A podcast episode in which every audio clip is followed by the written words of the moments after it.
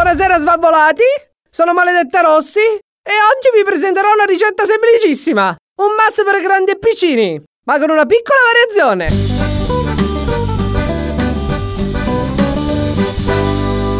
Allora, prima di cominciare, raduniamoci in una ciotola.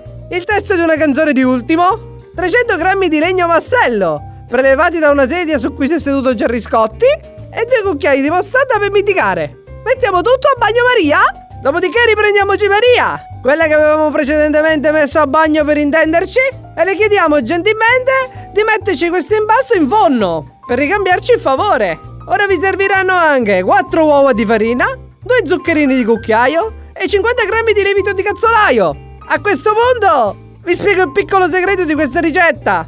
Di solito, quando senti il nome Triscotti, immagini che siano biscotti cotti tre volte. E invece il segreto è che Triscotti non sta per cotti tre volte, in realtà è l'abbreviazione di tristemente cotti. È molto più semplice di quanto pensiate, infatti. Ci basterà infornare a 180 gradi per 30 minuti e fare così.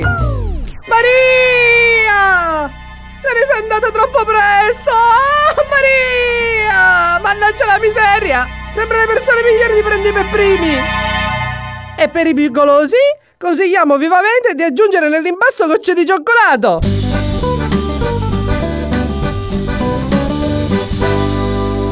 Triscotti! Fatti a caso per voi!